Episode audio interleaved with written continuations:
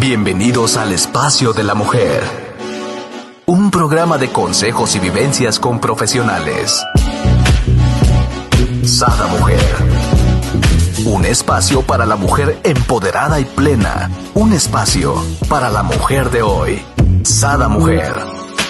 Brenda Ruiz e invitadas te harán pasar un rato agradable con información, tips y consejos para la mujer actual. Sada Mujer. Buenos días amigos, un gusto saludarlos de nuevo y tenernos aquí en Sada Mujer. El día de hoy tenemos a nuestra amiga María Edith López, quien es maestra en el método de aplicación mental, coach, ericcionano, especialista en rediseño en vidas. Bienvenida, María Edith, ¿cómo estás? Hola Brenda, encantada, no sabes qué contenta, qué honrada me siento de estar contigo hoy. Me encanta este tipo de programas donde, donde le hablamos a las mujeres. Muchas gracias. Claro, bienvenida. Y ahora sí que es un tema, yo creo que en lo personal las mujeres lo tenemos que tomar más en cuenta, ¿no? Lo que es la resiliencia. Es, eh, creo que es algo que, que, cabe mucho en la mujer. Antes en la mujer había mucha resiliencia, ¿no? Antes era la que llevaba la casa, la que cuidaba a los niños, la que estaba siempre al pendiente del marido y no le hagan ruido al marido, al papá, porque mira que ya viene cansado y que se va a descansar. No, antes había esa resiliencia de la mujer. Eh, ahora no, ahora no, no, no la sabemos aplicar. Sí, estamos como que sin saber. Y justo ahorita que dices eso, es, es con lo primero que empezaría. Yo ¿Qué es resiliencia, no? O sea, ¿qué es para ustedes, amigas, las que están ya en línea, que nos contaran, ¿no? ¿Qué es resiliencia? ¿Para qué, qué es resiliencia, Brenda? Para mí es el saber contenerte, el saber pensar, o sea, no actuar por emociones, ¿no? El tener la voluntad y la fuerza de ah, tu temperamento, controlarlo. ¿Estoy bien o mal? aquí eso me encanta y casi siempre empiezo con eso porque cuando, cuando tenemos cursos de, de, que identifiques tus valores, identifiques tus características de la personalidad, etcétera, siempre me gusta que las participantes digan que es, den su definición, claro. porque por lo general no está muy alejada de la del diccionario que ahorita se las voy a dar, pero lo importante es que tú definas tus valores personalmente porque, porque le vas a dar un enfoque diferente al de otra persona. O sea, el que, no, el que tú digas soy honesta no quiere decir que vayas y robes. O sea, no, no es esa cuestión de irte al extremo de, de no, que no es ya ese valor. Pero tu definición le da un enfoque específico a ciertas cosas. Entonces, en el caso de resiliencia, es también muy importante que tú definas para ti qué es resiliencia porque es cómo lo vas a vivir. ¿no? Es donde vas a poner tu atención, es el enfoque, la importancia que le das, lo que buscas de la resiliencia, ¿no? Entonces, por ejemplo, para mí, la resiliencia es tener una caja de herramientas en la que confío, de la que puedo sacar cosas para poder lidiar con, con, las situaciones difíciles, con los retos que se te presentan el día al día. Y me ayuda mucho a cambiar mis perspectivas, ¿no? Es una herramienta de mi caja. ¿no? Este poder cambiar la perspectiva para poder enfrentar un reto y poder salir adelante. Entonces, el diccionario, la RAE, la Real Academia de la Lengua Española, nos dice que, estas se las voy a leer tal cual, es la capacidad humana de asumir con flexibilidad situaciones límite y sobreponernos a ellas, ¿no? Entonces, por ejemplo, ¿qué tanto se acerca tu definición a esta del diccionario? ¿No? Si, si si tiene algo cerca, o sea, si sí vamos como en la misma línea, quédate con ella, no la tienes que cambiar. Si sí realmente no tiene nada que ver, entonces sí, redefínela, ¿no? Redefínela en función a esto, pero, pero nunca la, la, digas así como de memoria, me explico, porque entonces claro. se vuelve bien automatizada, no es tuya, ¿no? No es tuya. ¿Cómo haces tuya la definición de lo que es resiliencia, ¿no? Claro. Entonces, a mí una de las definiciones que me encontré, o sea, buscando varias, este, es que decía que era la capacidad de rebotar y me encantó porque creo que tiene mucho que ver con eso, ¿no? Cierto. No sé cómo ves, ¿no? O sea, esta resiliencia de que tienes algo difícil y que puedas rebotar, ¿no? O sea, como brincar de esto. Y este, me acordé eh, de, cuando mi hijo era chiquito que tenía una colección de pelotitas, no sé si las, de estas que parecían como de gomita, de muchos tamaños de colores, con, con diferentes colorcitos y como estampados, muchas tenía. Entonces, todas las pelotitas tenemos la capacidad de rebotar. De rebotar. Exacto. Entonces, el tema es que todas rebotamos diferente y no porque rebotes diferente dejas de tener resiliencia. Entonces, por eso voy a, la definición, ¿sí? Este, no porque tu definición no sea exactamente igual de, de la de la otra, dejas de tener la capacidad de poder. Claro, es como la aplica cada quien, ¿no? En, su, en su día a día.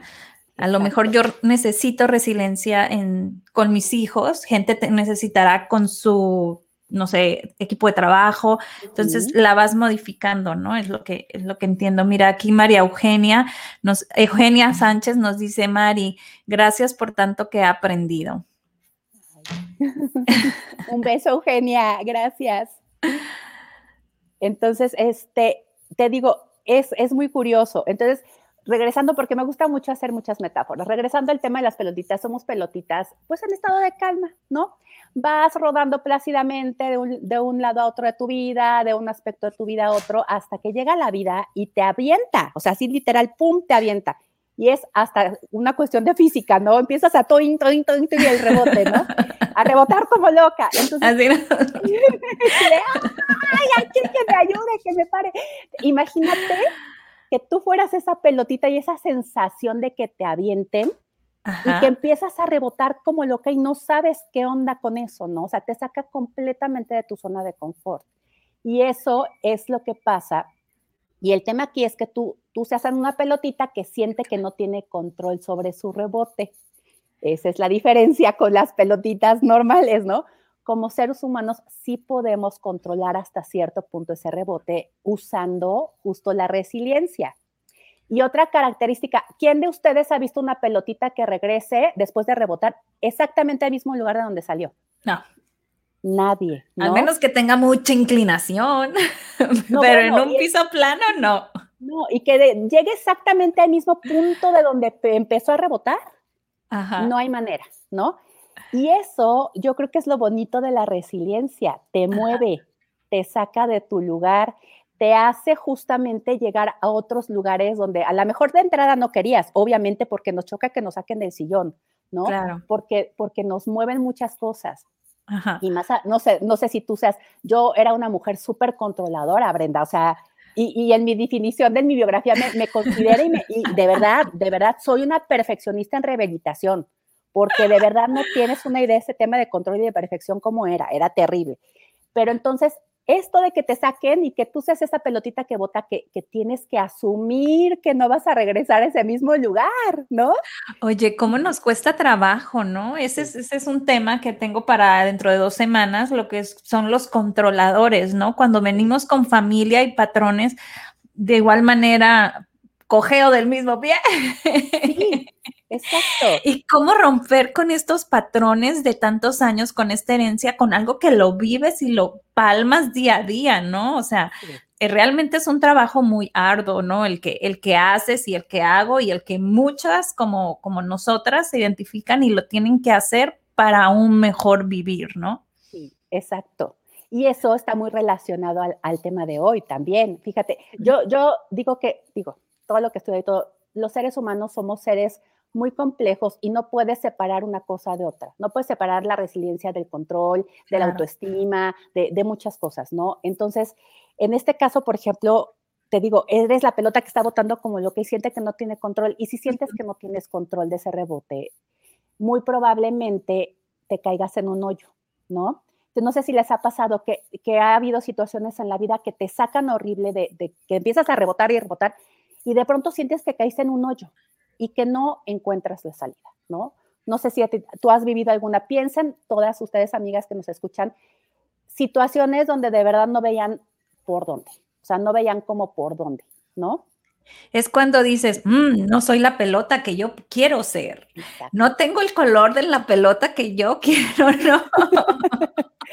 ¿Quién me pintó de rojo si ni me gusta el rojo?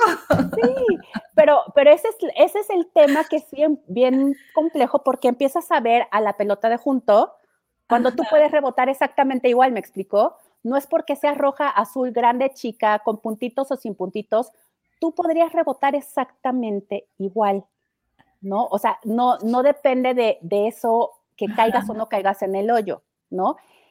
Y a lo que voy es, eh, el que tú rebotes no quiere decir que, que ay, los retos te vayan gorro y que vayas por la vida, la, la, la, jajaja, sino este rebote que te está moviendo de ciertos lugares, que te está justo enfrentando situaciones nuevas, que te está haciendo sentirte incómoda, mal, etcétera, no tiene por qué forzosamente caer en un hoyo donde yo le llamo el hoyo de la desesperanza, ¿no? Donde, donde es todo oscuro, donde no ves salida, donde no ves nada. A mí me pasó algo hace muchos años. Yo tenía un trabajo que, que amaba, me encantaba. Por cosas del destino cerraron el lugar donde yo estaba trabajando, nos corrieron a todos. Yo estaba embarazada, entonces decidimos pues que ya no buscara yo otra cosa, ¿no? Y entonces empecé plácidamente esta pelotita a, a, rodar entre mis actividades de ama de casa, de mamá, etcétera. Y lo estaba disfrutando, no es que yo no lo disfrutara. Y todo iba muy bien, todo era una vida como muy, como debería de ser, ¿no? Como que te dicen, ya acabé de estudiar, ya me casé, ya tuve hijos, ya no sé qué, ahora soy ama de casa, ta, ta, ta. Ajá. Y en eso, que mi marido se queda sin trabajo. Y yo en la casa. Entonces, esta pelotita fue al hoyo. De verdad estaba yo que no me calentaba el sol. Sentía que mi barco con todos arriba se iba a hundir y yo no podía ni acercar ni inflar el bote salvavidas, ¿me entiendes? O sea, me sentía inútil, desempoderada, sentía que no podía hacer nada. Estaba yo enojadísima. Obviamente no me había dado cuenta, pero con la primera que estaba enojada era conmigo porque pues me sentía culpable por haberme permitido no seguir trabajando porque decía, bueno, por lo menos pues algo entraba, ¿no? O sea, algo podía yo ayudar bueno, total que este, que, que, no había manera de que yo viera la luz, ¿no? Y cómo son las cosas que, que digo, creo que por eso en, en, mi, en, mi, caja de herramientas les decía que está la cuestión de cambiar de perspectiva, porque todo, yo decía, la vida es súper injusta, qué horror, victimismo, ¿no? Sí, no, o sea, qué bárbara, ¿por qué yo que he sido tan buena y he hecho todo como me dijeron que tenía que ser, etcétera? ¿Por qué me pasó esto a mí, no? Ajá. O sea, ¿por qué si, si estoy haciendo todo ahora sí que by the book, siguiendo las reglas, así, ¿no? Y este, bueno, un día de verdad estaba yo, porque de entrada no sabía ni qué quería, no Ajá. tenía metas, me di cuenta que yo no tenía metas para mí, no sabía qué quería, pues, pues cómo iba a saber qué quería si me había echado, yo digo mucho, al fondo del baúl, todas las necesidades de todos los demás estaban encima de mí. Claro, como mamá es, este, ¿qué necesita el niño número uno? ¿Qué necesita el niño número dos? ¿Qué quiero para que mejore el número uno, el dos y el esposo y la claro. casa? Y, y te olvidas de ti, o sea, te olvidas realmente que, oye, Brenda existe, Brenda quiere, Brenda necesita, ¿no? Pero eso sí, sabes lo que todo mundo quiere, lo que todo mundo que te rodea en tu familia quiere. Eso sí lo sabes perfecto. Y qué es lo que quieren de ti, también lo sabes. Sí. Pero no qué es lo que uno quiere, ¿no? Sí. Exacto. Entonces, este, esto es muy característico de las mujeres, justo sí. lo, así como lo dijiste, Brenda. Entonces, un día que dije, bueno, a ver, entonces, ¿qué podrías haber hecho diferente, no? ¿Qué quisieras? ¿Qué podrías haber hecho para aportar o para ayudar o para estar en otro lugar? estaba yo en blanco, porque así como dices, dije, bueno, a ver, vamos a empezar a, a lo básico. Sí. ¿Cuál es mi comida favorita? Mm, los nuggets. No, los nuggets son de tu hijo, ya sabes, ¿no? El helado de fresa. No, ese es el de tu hijo. Este, ¿qué programa te gusta ver? Este, no, ese es el de tu marido, ¿no? Entonces yo decía, ¿y yo qué? Es onda? que hasta ni la música que te gusta escuchas, porque escuchas la música que es buena para tu hijo de tal edad, escuchas las tablas cantadas porque el fulanito se la tiene que aprender sí, sí. y se te olvida hasta qué música te gusta, qué comida te gusta, como dices tú, qué helado te gusta. No, porque siempre es comer lo que al otro le gusta, sí. ¿no? Para complacer a lo mejor, ¿no? Exacto, porque además es el debería de ser, el tengo que, porque te marcan tanto de, ay, la mamá tiene que ser, debe de ser, esta imagen que de verdad yo, o sea, yo amo a, la, a mi mamá, yo amo ser mamá, etcétera. Yo no digo que no sea maravilloso ser mamá, pero el peso que nos cargamos con toda esta santificar el, el, el, papel de mamá y que tienes que ser perfecta y que todo tiene que ser en función de los demás, híjole, nos ponemos luego el pie bien gacho, solitas, ¿no? Porque entonces te limitas de muchas cosas y acabas además siempre cobrándoselo a los demás de cierta forma, porque estás esperando que te lo retribuya alguien, algo, de alguna forma, y eso no pasa. Eso no pasa porque tú asumiste ese papel y decidiste tomar ese papel, nadie te lo pidió, ¿no? Y entonces está esperando como una retribución a cambio que muchas veces no llega. Muchas decimos, yo creo, María Edith, decimos, ah, es que no espero nada a cambio porque a mí me nace, lo me da felicidad servir, me da felicidad atender a mi marido, atender a mis hijos. Sí, pero llega un momento, como dices tú, que caes en ese hoyo negro y es cuando dices, hey, pero él no me da, pero ella no me da, pero nadie ve por mí, pero yo veo por todos, ¿no? Yo creo que es el momento donde entonces sí te inconformas y dices, espérense, alto. Sí, sí. Entonces, van a ver cómo se va ligando todo esto para el tema de construir la resiliencia. Yo, bueno, dejé de hasta ver a mis amigas, o sea, ¿por qué? Pues porque no tenía tiempo, obviamente, entre hijos, marido, casa, pues a qué horas me voy a ir a tomar el café, ¿no? O sea, no, no me daba tiempo. Y, este, y te digo, no había manera que yo pudiera definir qué es lo que yo, yo quería. O sea, me había olvidado completamente de quién era yo, este, de qué podía hacer. Entonces, obviamente, pues, ¿cómo podía yo tomar otra decisión si ni siquiera tenía claro como para dónde, ¿no? Para dónde empezar a agarrarlo, ¿no? Lo único que sí te digo que salió de, esa experiencia, que como te digo, siempre todas las cosas traen algo pues positivo si tú cambias tu perspectiva, es que sería, me juré que no me iba a volver a sentir así. O sea, este desempoderamiento, este de inutilidad, incapacidad, todo, dije, qué horror, dije, no me quiero volver a sentir así nunca más, ¿no? Y aquí es donde entramos ya el tema de cómo vamos construyendo resiliencia. Claro. Ajá. La Asociación Americana de Psicología habla de 10 temas, ¿no? De 10 temas que tienes que, manejar o tener en tu vida para que puedas este, ir construyendo resiliencia. Entonces, a ver, visualicen situaciones en, en las que han podido enfrentar retos y han podido salir adelante y, como que visualizan qué cosas hicieron, qué había en su vida y, traten de este, como eh, ver qué es lo que faltaba en las situaciones en las que no más no les no podían, o sea, que de verdad les costó muchísimo trabajo, ¿no? Traten de, identificar qué había, ¿no? Entonces, les voy a hablar de estos 10 temas, pero, pero con preguntas para que ustedes se pongan palomita en las que sí tienen, en las que sí hay ahorita en su vida, y se pongan una estrellita en las que no. En las que estamos empoderadas. En las que no tienen todavía, se ponen una estrellita. Ah, en las que no. En las que no tienen, en las que no identifican que hay en su vida, en las que sí, palomita, en las que no, se van a poner una estrellita. Y al final les digo por qué la estrellita. Sí, pues me confunden. Yo hubiera puesto. vamos a mover. El, como no era tache, no. No, mira, vamos a. Aquí dice Marta Vargas, excelente día. Ana Laura Toledo, wow, es un lujo verte. Eh, Graciela Leal, buen día, muy buena plática. Ah, tienes mucha audiencia, María Ay, gracias, qué bueno, chicas. Aquí estoy para lo que necesiten, me encanta escucharlas. Sí, entonces ahora sí iniciamos en este de palomita, lo que sí, estrellita, lo que, eh, no lo identificamos. No se compliquen mucho. Si tratan de, ¿Tú tienes alguna historia así más o menos, Brenda, que, que identifiques que sí, donde sí y donde no? Como para que vayas viendo, ¿no? Pues yo creo que ya que me vayas diciendo, voy a empezar. ¡Ah! Vas a ir saliendo. Aquí sí, perfecto. Bueno, sale. Entonces, la primera pregunta sería, ¿te relacionas con otras personas? ¿Tienes algún grupo de apoyo, amigas, etcétera, donde, donde sepas que tú puedes ir y encontrar pues eh, ayuda, e información, etcétera? Por ejemplo, este grupo, hablo mucho en mis cursos de cómo nos falta como mujeres hacer comunidad. Del lugar de estar comparándonos entre pelotitas, como, como decías tú, es que eres roja y yo, ¿por qué no soy roja? Que, te des cuenta que todas somos valiosas y que todas nos podemos ayudar. A mí me encantaban estas comunidades donde se sentaban muchas veces hasta a tejer, a lavar, etcétera. Y ahí, este hablar, es que las mujeres de verdad nos hace mucha falta comunicarnos con las demás, tener amigas, tener este grupo donde comparas experiencias y te das cuenta que no estás tan mal, ¿no? O que no eres la única, o, o, que no estás loca, o que, o que no te pasa solo a ti, que son cosas del día a día normales y oye, ¿y tú qué hiciste? No, pues yo hice esto y no sé cuánto, ¿no? O sea, este tipo de relaciones donde hay este grupo, estos, estos apoyos, donde te sientes, donde además te permites pedir ayuda, porque, ah, cómo somos orgullosas, ¿eh?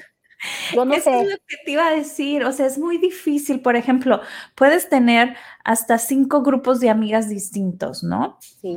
Pero realmente hay uno que son tus amigas, amigas con las que realmente platicas. Los otros cuatro grupos son como platicas, pero cosas muy superficiales, no adentras en tus, en realmente lo que, lo que te sucede, lo, lo, que te incomoda, lo que te molesta, las dificultades en tu casa. O sea, muchas veces nos cuesta, yo, yo es lo que observo, o sea, nos cuesta mucho hablar de nosotros, ¿no?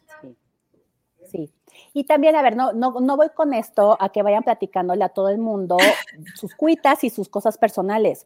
Hay, hay una, una este, autora y una investigadora que se llama Brené Brown que habla del poder de la vulnerabilidad, que justo dice que una de las características de, de tu ser vulnerable, que es bien importante para poder ser valiente, es sí hablar de lo tuyo, pero no con todo el mundo, con la gente que se ha ganado el derecho de escucharte de realmente escuchar y conectar con esas cosas bien personales y bien importantes. y, esto que estamos viendo afuera y este bombardeo de cosas externas que nos hacen pensar que, que estas etiquetas o estas imágenes donde tienes miles de amigos y eres súper popular y eso, nos, luego nos confunde y pensamos que entonces eso quiere decir que tienes que contarle todo a todo el mundo. No, no.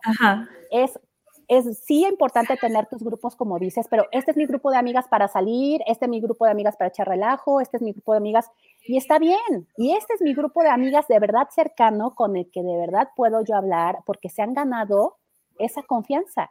Hemos construido esa confianza, ¿no? Para tener este tipo de conversaciones. De, de, todos los años, ¿no? en el transcurso. Exacto, ¿no? Entonces, bueno, ese sería el primero si no has visto a tus amigas, si no estás sintiéndote cómoda en estos entornos donde te estás moviendo para estas cosas en particular, donde puedes encontrar personas con las que tengas cosas en común, ¿no? ¿Cómo puedes empezar a construir este tipo de relaciones, este tipo de espacios, ¿sí? Váyanlo pensando, ¿no? Eh, la segunda pregunta sería, ¿te cuesta trabajo encontrar la forma de superar una crisis?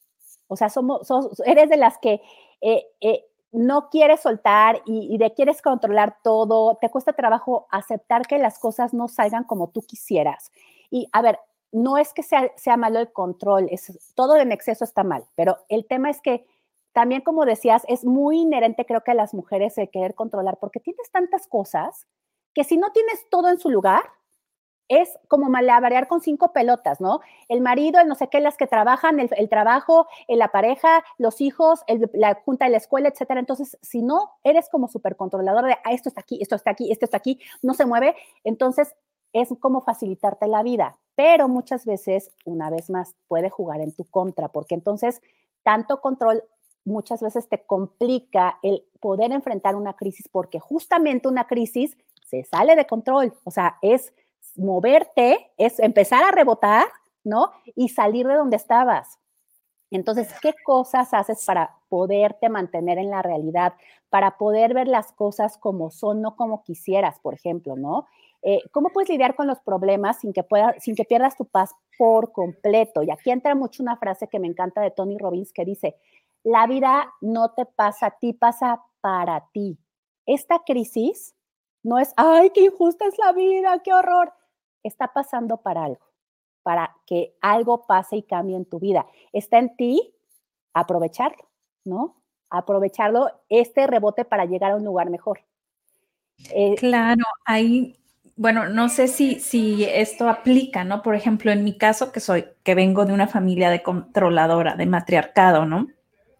Entonces, para mí es muy estresante, por ejemplo, si no hay un orden en el closet, me estresa. Si no hay un orden en cierta, o sea, si abro el refri y no está ordenado, la alacena, me estresa. Y para mí tenerlo ordenado ya, ya implica una, una tranquilidad en mí. O sea, es bien chistoso. Hay cosas que necesito que estén en su lugar para, y hablo de cosas, de objetos, ¿no? O sea, no te estoy hablando de personas.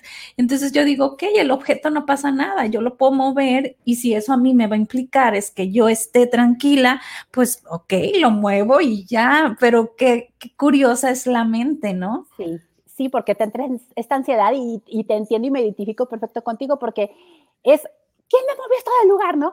Pero el tema no es, como dices, el objeto en sí, el tema es esto también mucho, en lo que se habla mucho de que como es adentro, es afuera. Entonces, y como es afuera, es adentro. O sea, si tú ves algo afuera desordenado, te está, está haciendo entrando conflicto con lo que traes adentro, porque sientes que a lo mejor se están moviendo cosas, ¿no? Internamente. Y, y, el tema es, a ver, no es que te vuelvas una desordenada, no, o sea, así eres tú y te gusta, pero que no te genere justo estas crisis donde pues estás de malas, donde tienes conflictos por algo que como dices simplemente lo regresa a su lugar. Pero si yo ya me conozco, ya entendí para qué necesito este orden, lo puedo ir obteniendo de otras formas, ¿no? O puedo darme cuenta que ahora que está, esto lo cambiaron de lugar, a lo mejor es porque para la gente que está conviviendo en el espacio es más eficiente esa manera, ¿no? De, de, de haberlo cambiado de lugar ah, puedo cambiar mi perspectiva. No quiere decir que se desordene, sino que se ordena de otra manera, ¿me explico? Así es. Y se coincido con ustedes, muy buena charla. Creo que vemos varias controladoras aquí. Sí, les digo, entonces, es bien rico el control, vamos a asumirlo, sí, porque, como que a ser como más, más rico por la vida y como más a gusto, pero pero qué tanto justo te hace pasar malos ratos o tener conflictos con otras personas o estarte sintiendo mal, ¿no? ¿Hasta dónde lo vas a llevar? ¿Sí? o sea, con los años, por ejemplo, a lo mejor antes, te digo, hace 20 años, a lo mejor explotaba y le decía, hey, ¿por qué no moviste? ¿Por qué no pusiste? ¿Por qué dejaste la pasta aplastada? O sea, cosas tontas, ¿no? Entonces, ahora, ¿para qué le digo? Yo agarro y pues pongo la pasta como a mí me gusta. o sea, como hasta la forma en que va el papel del baño. O sea, es una tontería, pero no me desgasto como antes lo hacía, ¿no? Ya debido de tanto fregado curso, ah, pues yo con mi tranquilidad lo hago porque sé que eso implica tranquilidad mental y yo no sé qué tiene que ver en esta cabeza que, que necesita eso y le da una tranquilidad. No entiendo. porque tú vas como teniendo mucho tus esquemas mentales de cómo tendría que estar todo. Y las mujeres estamos bien gruesas. O sea, tú puedes bajar a tu sala y hacer así, pum, y decir, alguien me movió no sé qué. ¿No? Así. estamos bien locas. Luego yo digo, qué bárbara, estás pero loca. O sea, entonces, ¿por qué? Porque justo es eso de, si yo no me di cuenta que mi hijo, ¿no? Estaba haciendo esto, quizás esté en peligro, claro. ¿no? Y, bueno, ya a lo mejor me, salgo un poco del tema, pero el cerebro, el cerebro reptiliano de los seres humanos está programado a ver lo negativo. ¿Por qué? Porque cuando ibas caminando antes por la selva, tenías que estar viendo la ramita rota porque a lo mejor había pasado por ahí el puma y entonces a lo mejor te iba a comer. Entonces, estabas siempre como alerta a las cosas que se salían de su lugar y que podían estar mal por protección y por sobrevivencia. El tema es que ahorita tenemos que ser más conscientes y bajarle tres rayitas al estrés, porque también las mujeres tendemos a estar súper estresadas. Y luego nos estresamos de cosas que realmente, como dices, no pasa nada. Ah, date cuenta y esté consciente de que no pasa nada y pasa mucho a su vez. Este ejemplo, ahorita me acordé perfecto, una experiencia mía mi esposo la verdad es que me, ayuda mucho en la casa, ¿no? O sea, así es como de estos que participan y todo. Y de pronto se ponía a lavar los trastes y yo empezaba ya a hacer... ¿Por qué? Porque no los estaba lavando como yo quería que los lavara, ¿no? Dejaba la llave abierta y entonces está gastando muchísima agua y no sé qué. Empezaba yo y le decía, y empezaba yo, es que así no se lavan los trastes. No, bueno, al principio me los aventaba casi, casi, me decía, pues tú, ¿no? Y él, bien lindo, porque otra vez iba y otra vez se pone a lavarlos. Y yo, no, o sea, de verdad, de esas veces que sientes que empiezas como a hacer erupción, que dices, cálmate, o sea, cálmate. Y este, hasta que un día se voltea y me dice, yo así lavo los trastes. Si no quieres que te ayude a lavarlos, lávalos tú, como tú quieras. Y así yo, ok, como sea, como sea. Porque, a ver, ¿quieres que te ayuden? pero quieres que se haga exactamente como tú quieres, ¿no? Entonces, con estas actitudes lo que acabas haciendo es empujando a los demás y ocupando todos los espacios. Claro. No dejas que nadie entre justo a aportar, a ayudar, a hacer, porque si no es como tú quieres, híjole, bueno, hasta pleito hay luego, ¿no? Entonces, la otra persona pues no va a querer entrar en conflicto y estarse peleando contigo por ayudarte. Y luego te quejas, es que nunca hacen nada, es que nunca me ayudan, es que estoy vuelta loca en la casa. Pues, ¿cómo te van a ayudar si cada vez que hacen algo, uno, ni se los reconoces, ¿no? Dos, ni siquiera lo disfrutas porque no es como tú querías que lo hicieran.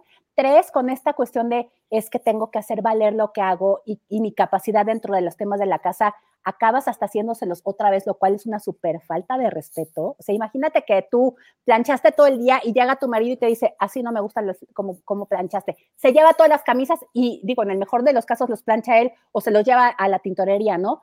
¿Qué harías? ¿Cómo te sentirías, no? O sea, dices, pues no te vuelvo a planchar. Me da risa porque eso me pasó. Justo eso. Sí, son temas muy comunes. no, yo voy a aprender a planchar mejor. y me ponía, pero ya no era con el amor para él, sino ya era con amor para mí y cuando a mí me daba la gana planchar. Entonces, si no, pues llévalos a que te los planche, pero cuando a mí me da la gana planchar, yo las plancho hermoso. Sí. Que ese es otro tema de tu elegir, ¿no? Porque tampoco tenemos. Orgullo, ¿no? O sea. Exacto. Porque tampoco, como hablabas con Ana Laura el otro día, no tenemos que hacer nada. No es porque tengo que ser la mejor ama de casa, la mejor mamá, la mejor profesionista, es porque yo lo elijo, porque yo decido. Y si no, y si lo hago no lo hago, no te estoy cargando a ti o esperando a que tú me lo agradezcas, me lo reconozcas, etcétera, ¿no? O me pongas la palomita. Pero bueno, ok, seguimos con la número tres. La número tres es, eh, ¿cómo te adaptas a los cambios? Que tiene que ver, como van viendo, se van como todas interrelacionando, ¿no? Que puedes aceptar lo que es. También nos cuesta mucho trabajo aceptar lo que es la realidad. Si tú no puedes aceptar lo que es, no puedes modificar las cosas es que yo quisiera tener un marido que se pareciera a Pierce Brosnan y que fuera tan lindo como no sé qué y que fuera no sé cuánto. Es una idea, una ilusión, una fantasía que no es lo que hay. Tú no vas a poder trabajar sobre tu relación mientras no aceptes a la persona tal como es, ¿no? Con la que estás. Porque estarle poniendo atribuciones y cosas que no, que no existen, que quisieras que fueran, no te permite entonces trabajar con la realidad, con lo que es. Es como querer eh, manipular el aire, o sea, agarrar cosas que, ilusiones, ya agarré esto, ya hice esto, ya, eso, eso no existe. Entonces, sí, exacto. Entonces, es, por eso es bien importante que cuando, cuando este tema de adaptarte a los cambios, lo primero que tienes que hacer es ver las cosas tal cual son. Quitar todas las expectativas, las ilusiones, las, lo que quisieras y verlo tal cual es, ¿no? La número cuatro es, tienes metas propias, tienes metas para ti, sueñas. ¿Qué sueñas para ti? Para ti, Mariedit, para ti, Brenda, para, o sea, como, como persona, ¿sí? No, no como mamá, no como esposa, no. Para ti solita, desnuda, quitándote todas las etiquetas que te has puesto. ¿Cuáles son sus sueños para ti? ¿Sí? Ajá. ¿Cómo puedes hacer esos sueños realidad? ¿Cómo puedes, ya que, ya que identifiques esos sueños, entonces, cómo los puedes hacer realidad? ¿Cómo los conviertes en metas con pasos accionables? ¿Y qué pequeño paso puedes dar hoy? Hoy, un pequeñito, no tenemos que dar pasos enormes para acercarte a esa meta. ¿Ok? okay. La cinco es, eres una perfeccionista. Les digo que yo soy perfeccionista en rehabilitación. Ahí voy, ahí la llevo. Es un día solo por hoy. Solo por hoy. De verdad los aplico. Solo por hoy voy a tratar de no hacer. ¿Qué pasa cuando eres perfeccionista? Cuando las cosas van mal, te paralizas muchas veces porque no sabes cómo para dónde agarrar, ¿no? Si no tomas acción porque lo que hagas tiene que ser perfecto, porque no sabes si es lo mejor, si es la mejor decisión, etcétera, no vas a avanzar, no vas a llegar a ningún lado. La perfección te paraliza y yo lo experimenté muchos años. Esto que estoy haciendo hoy, no saben cuánto tiempo me tardé porque no era perfecto. Porque todo tenía que ser, ¿y qué es la perfección? Una ilusión, porque no es medible, ¿no? ¿no? No es algo que digas, ah, ya llegué a la perfección. Eso no existe, ¿no? Entonces, eh, ese es el tema de, qué puedes hacer hoy también para dejar de preocuparte porque todo sea perfecto, ¿sí? Eh, la seis es, sabes quién eres, y esta también la hablabas un poco en otro de los programas, ¿no? ¿Qué trabajo nos cuesta definir quiénes somos? Tú te escuché y creo que ya tienes muy definida, ¿no? Tu, tu definición, o sea, muy identificado quién eres, ¿no? pero, pero siempre este tipo de retos, de este empezar a rebotar, de estas cosas que te sacan de control, te presentan muchas oportunidades también de conocerte, de darte cuenta qué herramientas tienes, eh, qué capacidades, qué talentos, de descubrir habilidades que a lo mejor no habías usado antes porque no habían sido eh, necesarias. Eh, ¿cómo, ¿Cómo ha mejorado además tu autoestima a raíz de enfrentar estos retos? Porque piensan en, en, situaciones que les han costado trabajo y que sales, como les digo, en otro lugar. O sea, ya no, ya no aterrizaste en el mismo lugar de antes. ¿En quién te convertiste? ¿No? ¿En qué te, qué te ayudó a, a, que seas diferente, a que te conocieras, a que dijeras, wow, no sabía que podía con esto, ¿no? O que tenía esta habilidad o este talento para esto. Entonces, aquí yo le llamo hacer tu inventario de tu caja de herramientas. ¿Qué habilidades, qué dones, qué talentos, qué educación, qué experiencias, etcétera, tienes? Para que sepas con qué cuentas. Eso es parte de quién eres tú. Eso puede entrar dentro de su definición de conocernos, de saber quiénes somos, ¿no? La pregunta siete sería, ¿qué opinión tienes de ti? Cuando nos vemos al espejo, híjole, somos, no, no, no, somos tan críticas de nosotras, de verdad, pobres de nosotras. La verdad que sí dime, o sea, ¿qué pasa cuando te vas al espejo? En lugar de decir, ay, qué bonita soy, qué bien amanece hoy, ya me salió otra arruga, ya no sé cuánto, ya ves que. Y eso es a nivel externo, ¿no? A nivel interno tenemos esta, esta vocecita, ¿no? Este autodiscurso que tiende siempre más al diablito que al angelito de, no, hoy no hiciste bien esto, no, mira, la fulanita está mejor, no, la menganita lo hizo mejor, no, las de, es que yo no puedo superar, es que yo no puedo hacer, siempre nos estamos bajoneando. Y entonces nuestra opinión personal, de, o sea, nuestra percepción y nuestro autoconcepto muchas veces está en el suelo. Y eso no debería de ser. Una vez más, vamos a tratar de enfocarnos en lo que sí hacemos bien, en lo que sí podemos y dejar de compararnos, por favor, por favor, se lo suplico, es, hay que dejar de compararnos. Tú haces las cosas como mejor puedes el día de hoy, tomas las mejores decisiones de acuerdo a tus circunstancias, a, a, tu, a tus valores, a tu entorno, etcétera, a tus situaciones. Hoy cree, de verdad, de verdad, estás tomando la mejor decisión. Entonces, no, no hay que ser tan duras con nosotras mismas. Hay que tener una mejor opinión de nosotras mismas, ¿no? ¿Qué puedes hacer hoy para cambiar tu opinión de ti? ¿Ok? Ajá, muy, muy bueno, ¿eh? Me hiciste acordarme de algo que mi papá, de una frase que mi papá dice mucho. Lo único que es constante es el cambio. En esta vida, lo único que es constante es el cambio. Entonces, hay que reinventarnos, hay que estar siempre este, abiertos a, cambiar. Y lo que yo digo es que mi única rivalidad o mi único rival soy yo misma. No tengo otro rival, ¿no? Así es. Así es. La ocho es, puedes cambiar tu perspectiva. Es súper importante que no seamos tan rígidas. Cuando las cosas mal van mal, te puedes centrar en encontrar soluciones cambiando tu perspectiva o te enfocas únicamente en el problema. O sea, tenemos como esta visión de túnel, ¿no? Donde caíste en el hoyo y en lugar de decir, oye, levanta la cara, levanta y ve que ahí está la salida, estás, no, estoy en el hoyo, estoy en el hoyo y no volteas o no, no te permites girar la cabeza, moverte tantito para ver que hay otras opciones, ¿no? ¿Cómo podemos e-, evitar enfocarnos solo en lo que estamos haciendo mal o en lo que está mal o en hacer más grande el problema? Si te enfocas en el problema, el problema va a crecer. Hay que empezar a enfocarnos en las soluciones.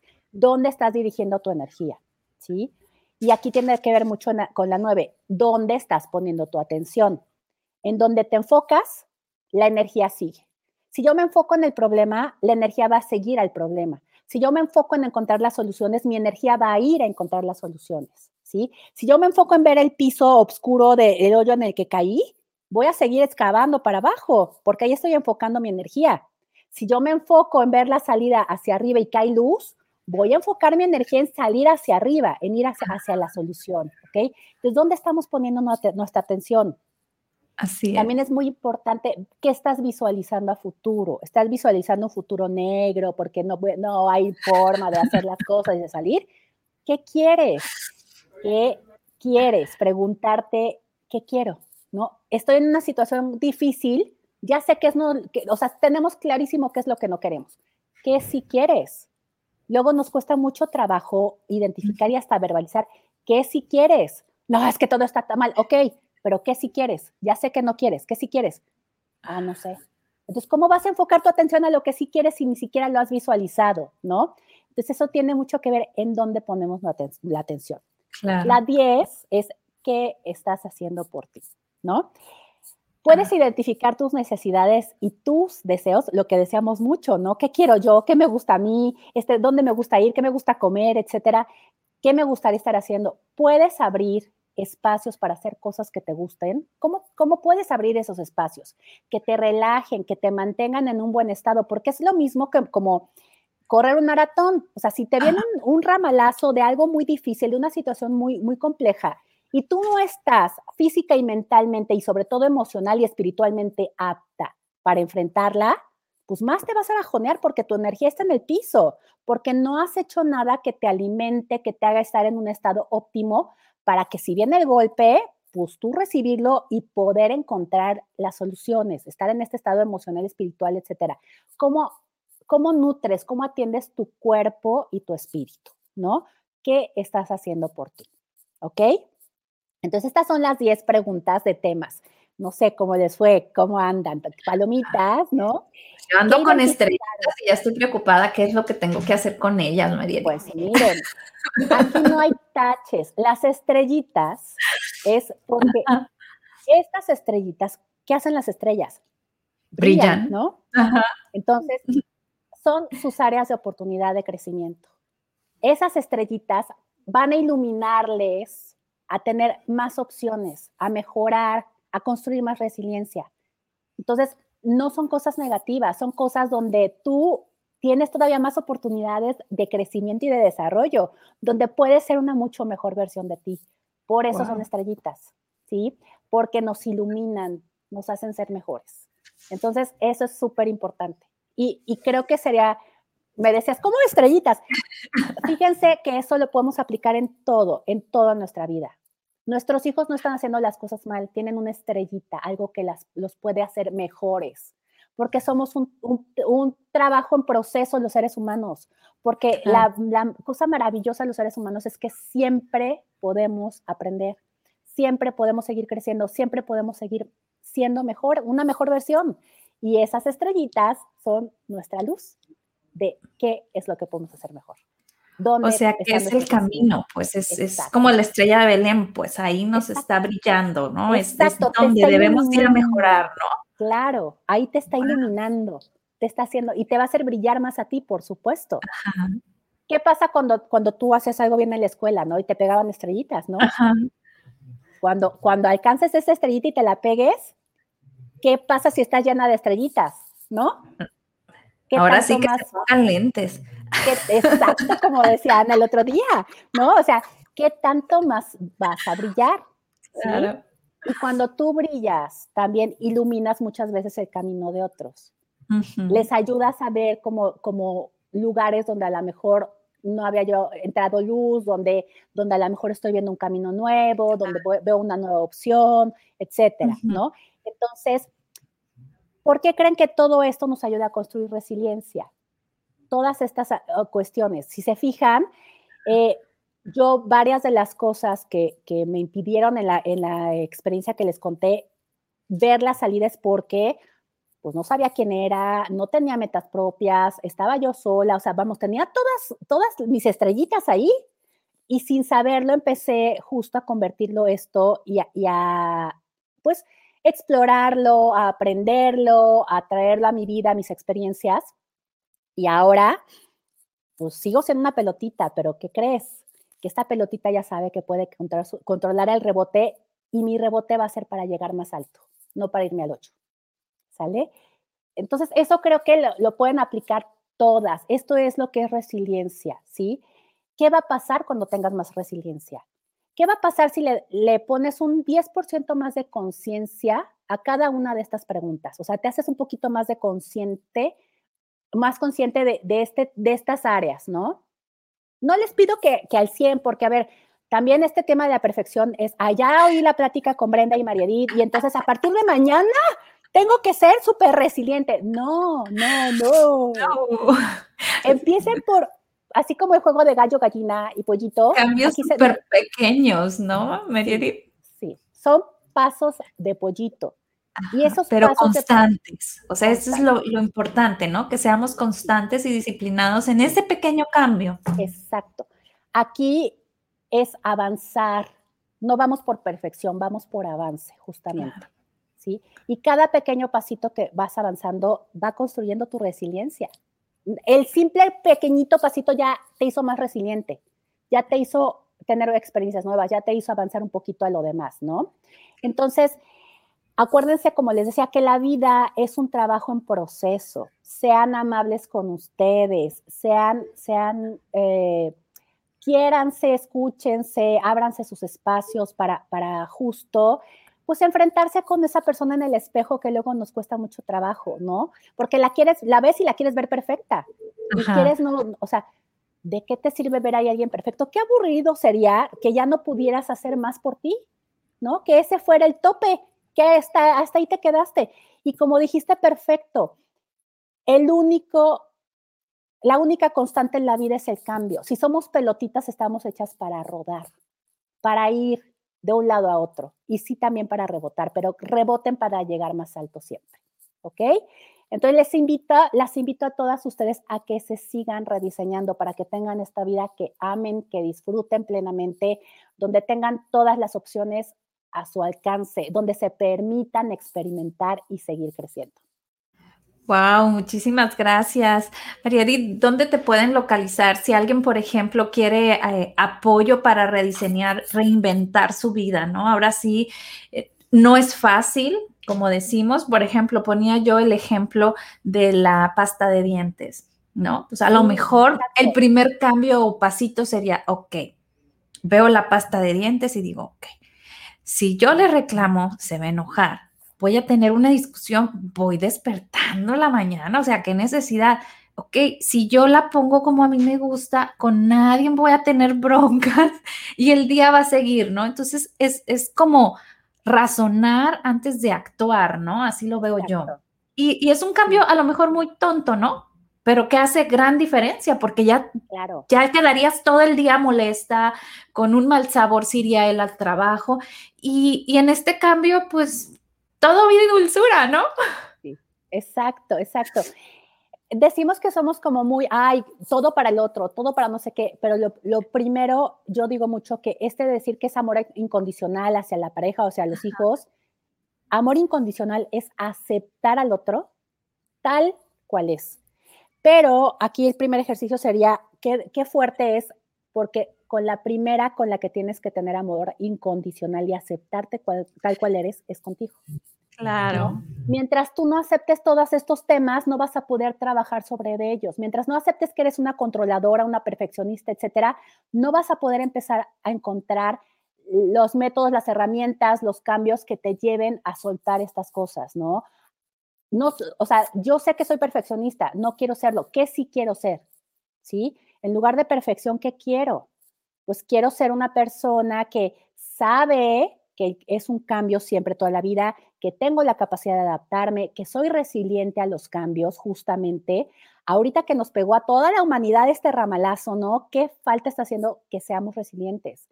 Que sepamos que tenemos las herramientas para podernos adaptar, que las cosas no van a volver a ser exactamente como eran, o sea, rebotamos y no vamos a regresar exactamente al mismo lugar.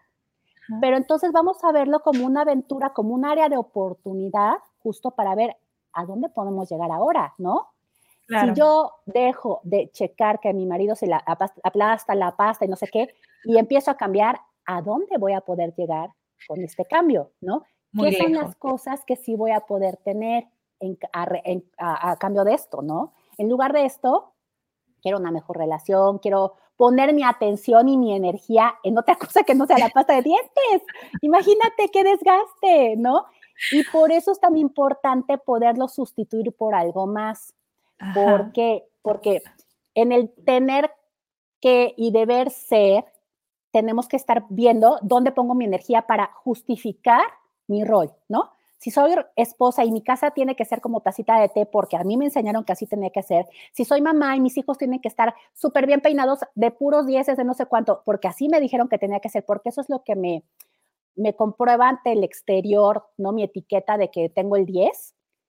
Ahí se va mi energía.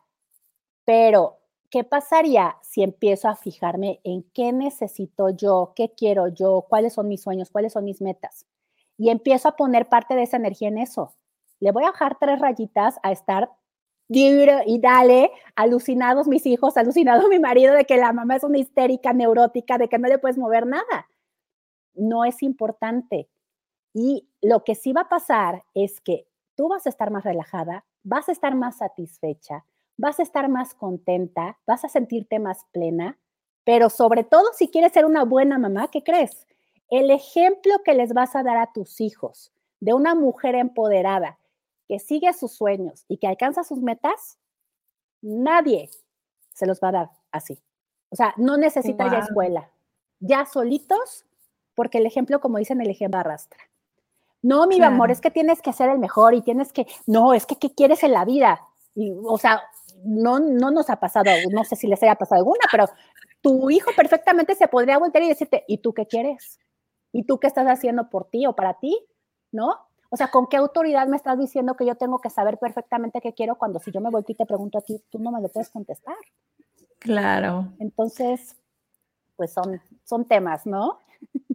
Yo ponía un ejemplo muy fácil cuando educaba a mis hijos, ¿no? Cuando estaban chicos, ahorita ya están grandes, pero les decía yo, es como si yo les digo, no digan mentiras, no digan mentiras, pero llega alguien, toca la puerta y yo les digo, díganle que me estoy bañando cuando yo no me estoy bañando, obvio.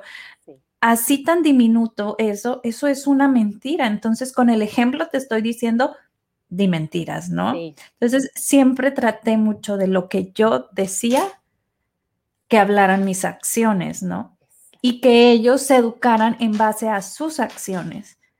Entonces, esa parte es, es bien difícil porque venimos de una cultura donde, eh, pues son mentiras piadosas, ¿no? Sí, pero entonces ahí digo, sí, yo sé que hay una, como que puede haber excepciones, pero ese, ese es un tema de valores. Y cuando tú, tú vives el valor, te vuelves íntegro. Y cuando tú vives el valor, tu hijo lo va a aprender en automático. No necesitas estarle machacando. Tienes que ser honesto, tienes que ser, este, no, no, debes decir mentiras, tienes que ser no sé qué, tienes que ser, o sea, lo estás viviendo, estás siendo una persona íntegra. Y sí, obviamente puedes entender que de pronto haya eh, como excepciones, pues por temas de seguridad, de otras cosas, pero eso no quiere decir que dejes de serlo, ¿me explicó? Pero ya, ya lo tienes súper, súper eh, integrado el valor, ¿no? Claro. un valor que nada más lo recitas no es un valor. No, no, y, no lo captan, los niños no lo captan. No entiendo a qué te refieres con orden, mamá, cuando la casa está volteada de cabeza, ¿no? O no entiendo, o sea, cómo que tienes que ser este, empática con los demás si tú te volteas y hablas mal de todo el mundo y no le ayudas a nadie, ¿no? O sea, ese tipo de cosas, el valor se vive. Y entonces eso te convierte en una persona íntegra. Y eso, híjole, ¿cómo está haciendo falta también ahorita? Yo les dejo como un reto, ¿no? A lo mejor para otra, otra, de los eh, ¿Me pueden decir sus tres valores fundamentales y su definición de ellos? Por ejemplo, ¿no? No recitados, no el de Televisa de tienes el valor o te vale, o sea, no. Sus valores fundamentales por los cuales ustedes se rigen en su día a día, ¿no? ¿Cuáles son sus tres valores principales? ¿No? Eso es, eso es un tema también. Sí, estoy yo pensando, mm, ¿cuáles son? Por ejemplo, valores podría ser, ¿no? Amor es un valor. Ajá.